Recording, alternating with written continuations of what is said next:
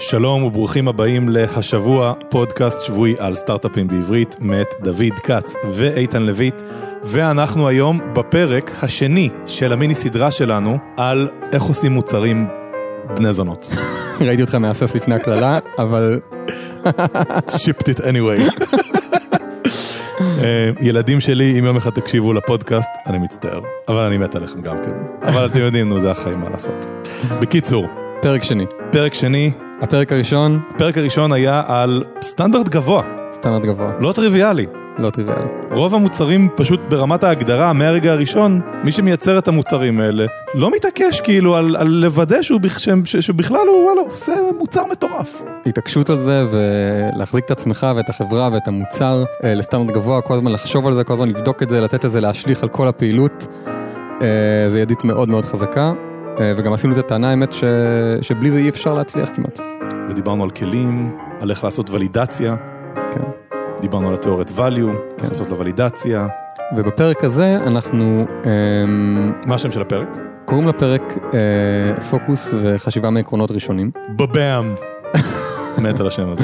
אה, אחלה שם באמת, ובעצם הפרק מתמקד בשתי אה, אה, שיטות אה, שתומכות בצורה ישירה באיך עושים מוצרים ממש טובים. כלי אחד, שיטת מחשבה אחת קוראים לה פוקוס, מתעסקת בלהבין שדברים משפיעים אחד על השני, שהמשאבים שלנו הם אה, סופיים וצריך להחליט איפה למקד אותם.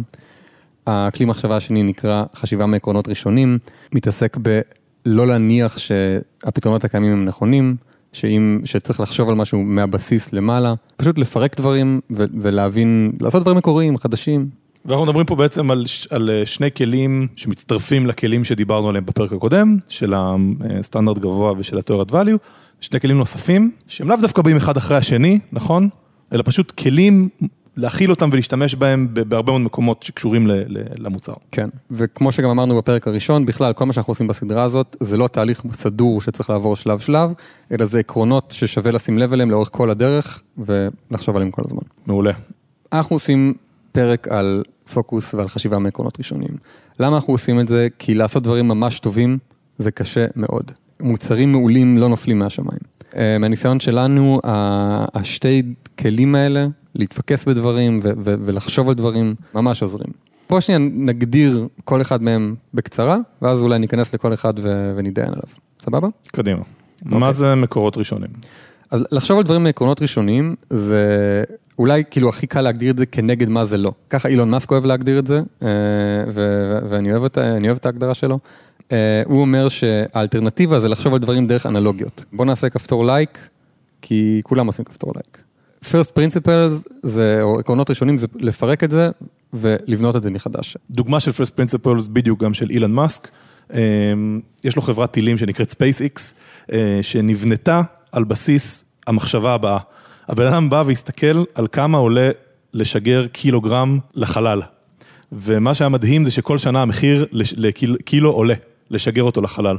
אה, וכשהוא הסתכל על, הבו, על העלויות, ממה העלויות האלה מורכבות, אז הרבה מאוד מהעלות, אחוז ענק ממנה, זה העשרות אלפי אנשים בנאסא, שהיו אחרי כל נחיתה של מעבורת שחוזרת, עובדים על, על לעשות ריפרבשינג למעבורת, לשפץ אותה ולהכין אותה לסיבוב הבא. כן, וגם כאילו, או, או חברות שפשוט, זה היה טיל- טילים שהיו מעלים לוויינים, אז כאילו, יש טיל, הטיל טס לחלל, מוציא את הלוויין, והטיל, זהו, כאילו, חלקו הולך למים, ואז עושים לו ריפרביש, אבל הרוב הטיל מתפוצץ ומת. ואז בעצם חשיבת ה-First Principles באה ואמרה, אוקיי, אם אנחנו בעצם נוריד את הקטע של ה-refurbishing הזה, של העשרות אלפי אנשים שצריכים לעבוד על החללית, או שנגרום פשוט לטיל אה, להיות כמו מטוס, כלומר שאחרי שהוא טס, הוא נוחת, ואז אפשר להשתמש בו שוב, אתה בעצם יכול להוזיל את העלות בסדר גודל. כן, שנייה, שנייה, כאילו בוא, בוא נגיד שבעצם אחד מהדברים שהוא אמר שהם ממש מגניבים, זה הוא אמר, תחשוב כמה עולה לטוס ללונדון, אם כל פעם שהמטוס היה נוחת, היה צריך להעביר אותו למפעל ולשפץ אותו. או, או שהוא היה מת- כאילו או כן. שהייתי צריך לבנות מטוס חדש. כן. תחשבו שכל פעם שאתם טסים זהו, זורקים את המטוס. כן, וזה המצב היום בת- בתעשייה של החלל. עכשיו, למה זה first principles? למה זה מעניין? כי, כי בעצם תחום שהיה נראה, וואלה, הנאס"ח, עם מה, הם יודעים מה הם עושים, וקל מאוד להסתכל על מה אחרים עושים, ולא פשוט כזה לרוקן את הכל ולהתחיל לחשוב מאפס. אוקיי, כמה זה עולה? למה? כן. סוג אחר של מחשבה. בדיוק. תקשיבו עוד דוגמה, אה, דוגמה שלי, שהיא כמובן אה, אה, לא מתקרבת לדוגמאות של אילון מאסק ושל ספייסקס, אבל עדיין לדעתי ממחישה את העיקרון. היא דווקא משיווק, לא ממוצרים. ואגב, בשיווק זה קורה לי הרבה, כי, כי בשיווק, אני כל הזמן אומר לעצמי, כאילו האינטואיציות הראשונות של אנשים שבאים לשווק משהו זה תמיד, אוקיי, מה, מה הדרכים לשווק? בואו נשים פרסומות, בואו נעשה גוגל ads, בואו נכתוב בלוג, כאילו, יש כזה מלא best practices.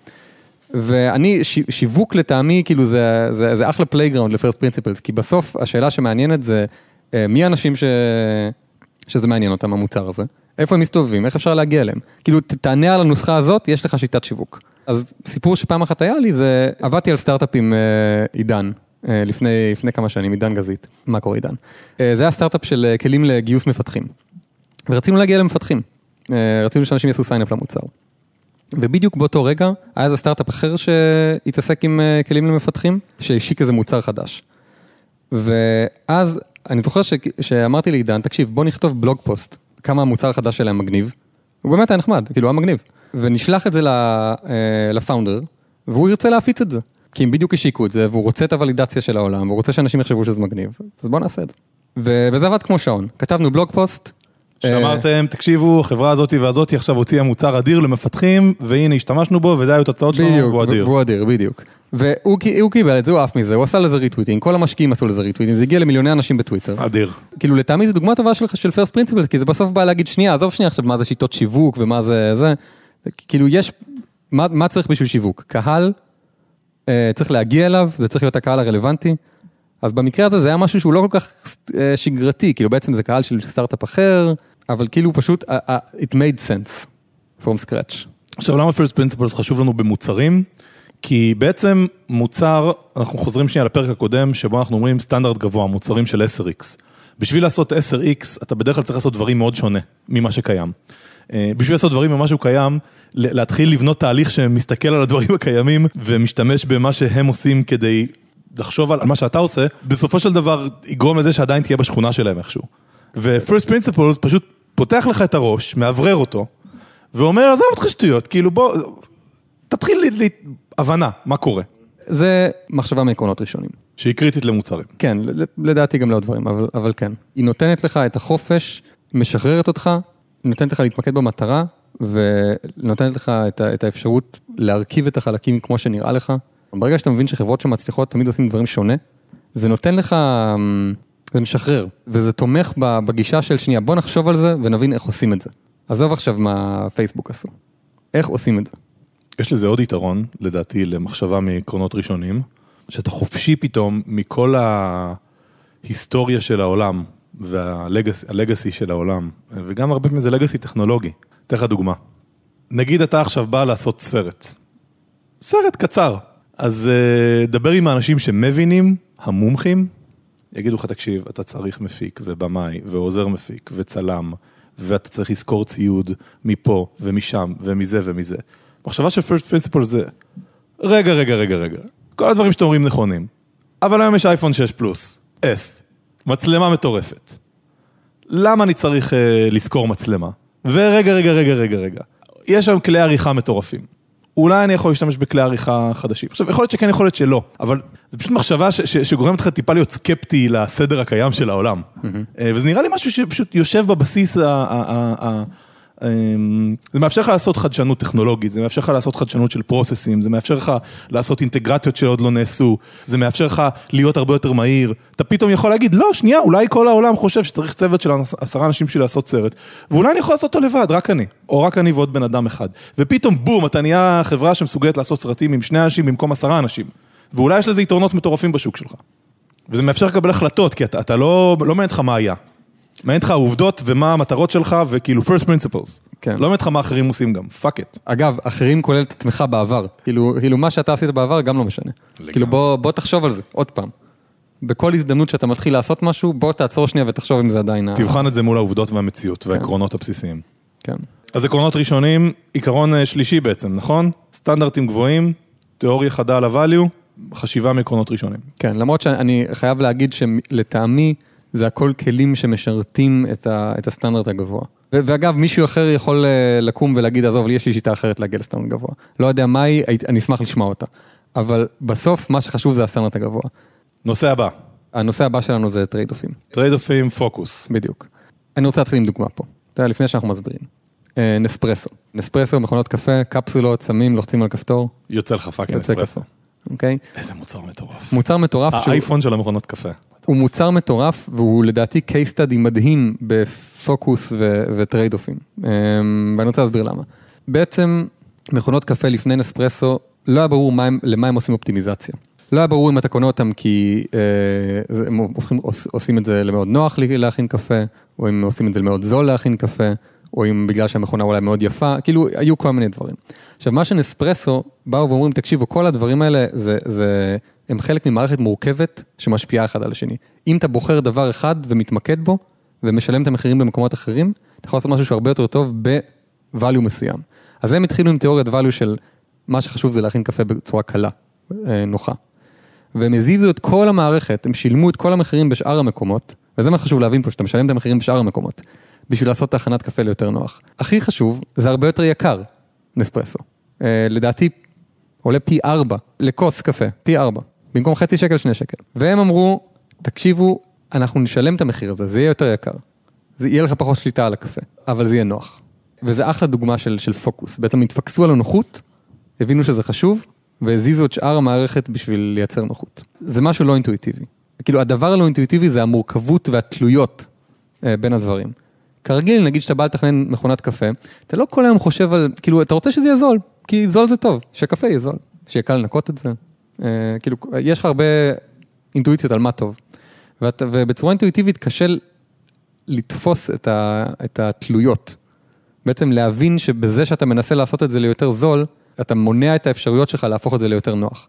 בזה שאתה מנסה לעשות את זה יותר נוח, אתה מצמצם את האפשרויות שלך בלעשות את זה יותר זול. וכשאתה בונה מוצר, אתה אמ, עושה המון החלטות, אלפי החלטות לפעמים.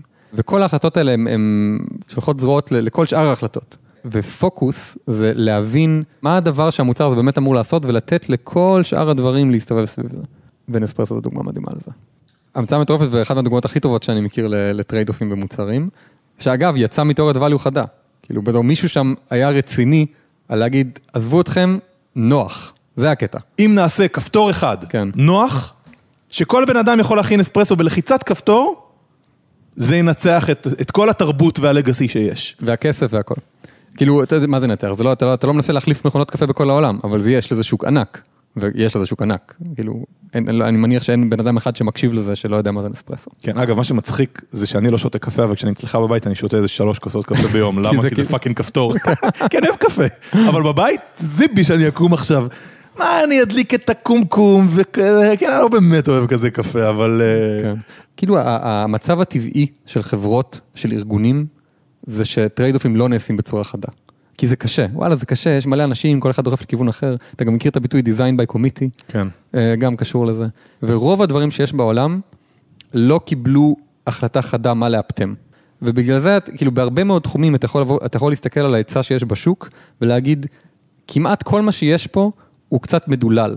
מה יהיה אם אני אעשה אותו דבר, אבל אכוון את זה, נגיד שזה מכונות קפה, מה אני יכול לעשות בשביל להפוך הכנת קפה הרבה יותר זול ולשלם את המחיר בכל מקום אחר, ואז יצא לי משהו שהוא יותר זול, וזה יהיה אפילינג מאוד לאנשים שמחפשים קפה זול. מה אני יכול לעשות בשביל שזה יהיה הרבה יותר נוח? אני כאילו רואה יותר הזדמנויות בכל המקומות. אני אומר לעצמי, כאילו, וואלה, בטוח זה יכול להיות יותר נוח, בטוח זה יכול להיות יותר זול, בטוח זה יכול להיות יותר יפה, כי יש עם מה לעבוד. רק צריך להזיז את כל המערכת בשביל לשרת את הדבר. לשרת את הדבר הזה בדיוק. בעצם בוא נבין איך כל הדבר הזה נבנה, איך בונים מכונות קפה, מה זה קפה, מה היה זה... קורה, קבל, כן. מה היה קורה אם דירות, דירות שאנשים גרים בהן, היו בנויות במטרה לחבר אותך עם השכנים שלך. הכל היה בנוי סביב זה. אה, נגיד, קומות, לא היה יותר מעלית באמצע, ומסדרונות כאלה צפופים ומפחידים עם קירות לבנים, אלא היה בניין שהדירות בנויות במעגל, יש סלון כזה באמצע. ובאמצע יש סלון. ולא יודע, אולי חלק מהקירות שקופים. אגב, WeWork עשו משהו כזה, בעצם באו ואמרו, מה קורה אם בניין הוא בעצם קהילה של, אה, של אה, אנשי מקצוע, ולא רק אה, קירות. ואז כאילו, נגיד, אחד הפיצוחים הכי מטורפים של WeWork, הקירות השקופים. זה מה שחשוב, העיצוב והחיבור בין האנשים, הקהילה. והם ויתרו על נדל"נים, על, על שטח נדל"ני בכל קומה של הבניינים כדי ליצור חללים משותפים. והם עשו משהו שהוא בעיניי מהפכני, קירות מזכוכית. הזוי. תחשוב, לפני WeWork, אתה בא, אתה שוכר משרד, קצת הזוי שלא יהיה לך פרטיות. ומה אמרו, אנחנו מוותרים על הפרטיות, מוותרים על, זה הרבה יותר יקר, יותר קטן, יותר קטן, כי, כי שטח הולך גם לשטחים המשותפים. נכון, אבל מה? מה שחשוב זה לחבר בין האנשים. זה יראה מדהים ואנשים יהיו מחוברים. ובואנה, זה fucking עובד. כי זה מה שחשוב, ועל זה הם עושים את האופטימיזציה שלהם. כן, וזה מה שחשוב ללקוחות שלהם, כן? כאילו בוא, תמיד גם צריך לזכור, זה לא אומר שזה הפתרון לכל העולם, אבל בוא נגיד שיש המון אנשים שזה בא להם ממש טוב. הרבה פעמים יש לך איזה, איזה אינטואיציה על משהו שיכול להיות טוב. נגיד, אתה אומר לעצמך, וואלה, איזה מגניב אם בבניין שלי גם היה סוג של סלון לכל הקומה. ואז אתה מתחיל להגיד לעצמך, אבל מה, בואנה, זה ממש יקר, כאילו, מה, אי אפשר לעשות את זה. מה, כאילו, איך זה יעבוד? אבל אז הקונספט הזה של ה trade-off ים בעצם בא ואומר, שנייה, שנייה. אם זה באמת חשוב, אם כאילו אנשים באמת אה, רוצים את זה, אז הם גם יהיו מוכנים לוותר על דברים אחרים בשביל לקבל את זה. אז הם יהיו מוכנים להיות בדירה קצת יותר קטנה. ואם לא, אז הדבר הזה לא כזה מעניין. או, ומצד שני זה גם נותן לך, זה נותן לך את הדרכים לעשות את זה, כי אין בעיה, כי אם זה חשוב, אז, אז, אז לך, לך תעשה את ה trade-off ים. תוריד, הדירות יהיו יותר קטנות, ו, וכאילו ה location יהיו יהיו פחות טובים, וזה מאפשר לך לעשות את זה. אולי קצת נדבר על איך זה עובד בתכלס, ה trade-off ים האלה. יש, קצת עצות פרקטיות. נגיד, אח- אחד מהמקומות שזה תמיד רלוונטי בהם זה בהחלטות. בעצם כל פעם ש, שצריך לקבל החלטה, יש איזשהו אלמנט, לפחות ש, שאני חושב שהוא חשוב, שזה בעצם להבין את כל ההשלכות של ההחלטה הזאת. וזו החלטה, זה הולך להזיז כל מיני חלקים של המערכת, מה זה הולך להזיז, איזה מחיר אתה משלם איפה. זה הולך להפוך את המוצר ל-5 סנט יותר יקר, להפוך אותו לקצת יותר יפה, להפוך אותו לקצת יותר נוח, קצת פחות כאילו קל, קצת יותר פחות קל להסביר אותו, כאילו להבין את כל הדברים האלה, ואז לשאול את עצמך לפי מה המערכת צריכה לזוז. וזה קורה כל הזמן. מיפוי של מחירים ורווחים. כן, השלכות, מחירים, רווחים. תחת ההבנה שמה שמעניין לעשות זה לשלם את המחירים במקומות ש... שזה פחות חשוב בהם, בשביל לצבור את, ה... את הגיינס, את הרווחים של זה למקומות החשובים. כן. בוא ניתן פה דוגמה אולי, נגיד אה, ממשקים. כן, נגיד מה שחשוב לכם זה, נגיד זה מוצר שנבנה תחת ההנחה של אה, לגרום למשהו להיות הרבה יותר פשוט, פעולה מסוימת להיות הרבה יותר פשוטה, זה הניצחון, זה הvalue. נגיד שאני טינדר ואני רוצה לקבל החלטה על, על להרחיב את הפרופיל, להכניס עוד טקסט. ואז אני, אני מבין, אני כאילו שואל את עצמי, אוקיי, מה כל ההשלכות של הדבר הזה? אוקיי, יהיה עוד טקסט, מה התוצאות של זה? אה, היוזרים יוכלו להבין יותר טוב אה, מי הבן אדם שמולם. זה טוב. ה users שכותבים יכולים לבטא את עצמם בצורות שונות. זה טוב. זה תופס יותר מקום על המסך. לא יודע אם זה טוב או לא. זה הופך אה, הקמה של פרופיל ליותר מורכבת, כי צריך להשקיע יותר עבודה. זה לא טוב. כן, אז כאילו אתה מסתכל על כל הדברים האלה. ואז אתה אומר לעצמך, שנייה, מה, מה כל הקטע שלי פה בעצם בטינדר הזה? כאילו, מה, למה אני בכלל בונה את המוצר הזה? אה, מאוד חשוב שזה יהיה נוח. בסוף, כאילו, נניח, טינדר זה, זה, זה play של user experience, ה swiping וה, וזה. אז אני אומר, שנייה, אז בעצם אם אני מוסיף עוד טקסט, אז אה, אה, אני כבר לא יכול לקבל החלטה על, אני, אני מנחש, כן? אבל אני לא יכול כבר לקבל החלטה על user אה, בצורה כל כך קלה, אז אני לא אעשה את זה. ובגלל זה פרופילים תמיד יהיו מאוד קצרים. כי מה שחשוב במוצר הזה, זה ההחלטות המהירות על, על אנשים. אה, אחד מהמקומות, נגיד משהו שקורה בינינו הרבה, שאנחנו מדברים על אה, החלטות, אה, יש לנו איזשהו, איזשהו מהלך שאנחנו עושים הרבה ואני חושב שהוא מעולה, זה שכשאנחנו מבינים שיש אולי איזושהי אי הסכמה, אז פתאום הדיון עובר רמה אחת למעלה, אנחנו אומרים שנייה, שנייה, מה, מה בעצם, מה מנסים לאפטם פה? כאילו, מה, מה הדבר שלשמו המערכת זזה בהחלטה הזאת? מה חשוב? כי הרבה פעמים בשיחות כאלה, בעצם מה שמפריע לי זה מחיר באזור א', ועכשיו אתה לא מתווכח עם זה שהמחיר הזה קיים באזור א'. כאילו אם היינו, מדייר, אם הדיון היה, תגיד, האם באזור הזה והזה המחיר הוא ככה וככה, היינו, אתה היית אומר כן ואני הייתי אומר כן. ובעצם ההבדל בינינו הוא מה יותר חשוב. כאילו אתה, נגיד אתה היית אומר, עזוב, לא אכפת לי שזה הופך את האפליקציה ל, ל, לקצת פחות נוחה. זה לא, זה לא משנה. הרווח במקום אחר הוא בכלל הרבה יותר חשוב. אז זה אחלה, אחלה שיטה. אחלה שיטה להתווכח. במקום להתווכח על פרטים ועל דברים טכניים, קודם כל להתווכח על מה חשוב בהחלטה שמקבלים. כאילו בוא נראה, אנחנו עכשיו מדברים על ממשק, מה חשוב, מה, מה חשוב, אנחנו עכשיו מדברים על תוכן, מה חשוב, מדברים על הפודקאסט, מה חשוב. ועוד פעם, תיאוריית value חזקה משרתת כל הזמן, בהכל, גם פה. מה שאני אוהב בזה זה שהרבה פעמים בדיונים, אם אתה באמת חופר, אתה רואה שאין כמעט אי הסכמה, לפעמים, לא תמיד, כן, אבל הרבה פעמים אין אי הסכמה בכלל בין האנשים על המצב. כאילו בוא נגיד, שני אנשים מבינים מה ההשלכות, ומבינים את זה טוב. אבל יש הבדל ב, ב, באיך, מייח, למה מייחסים חשיבות. ולהעביר את הדיון לרמה הזאת, שנייה, אוקיי, זה העניין, אז בוא נדבר על זה.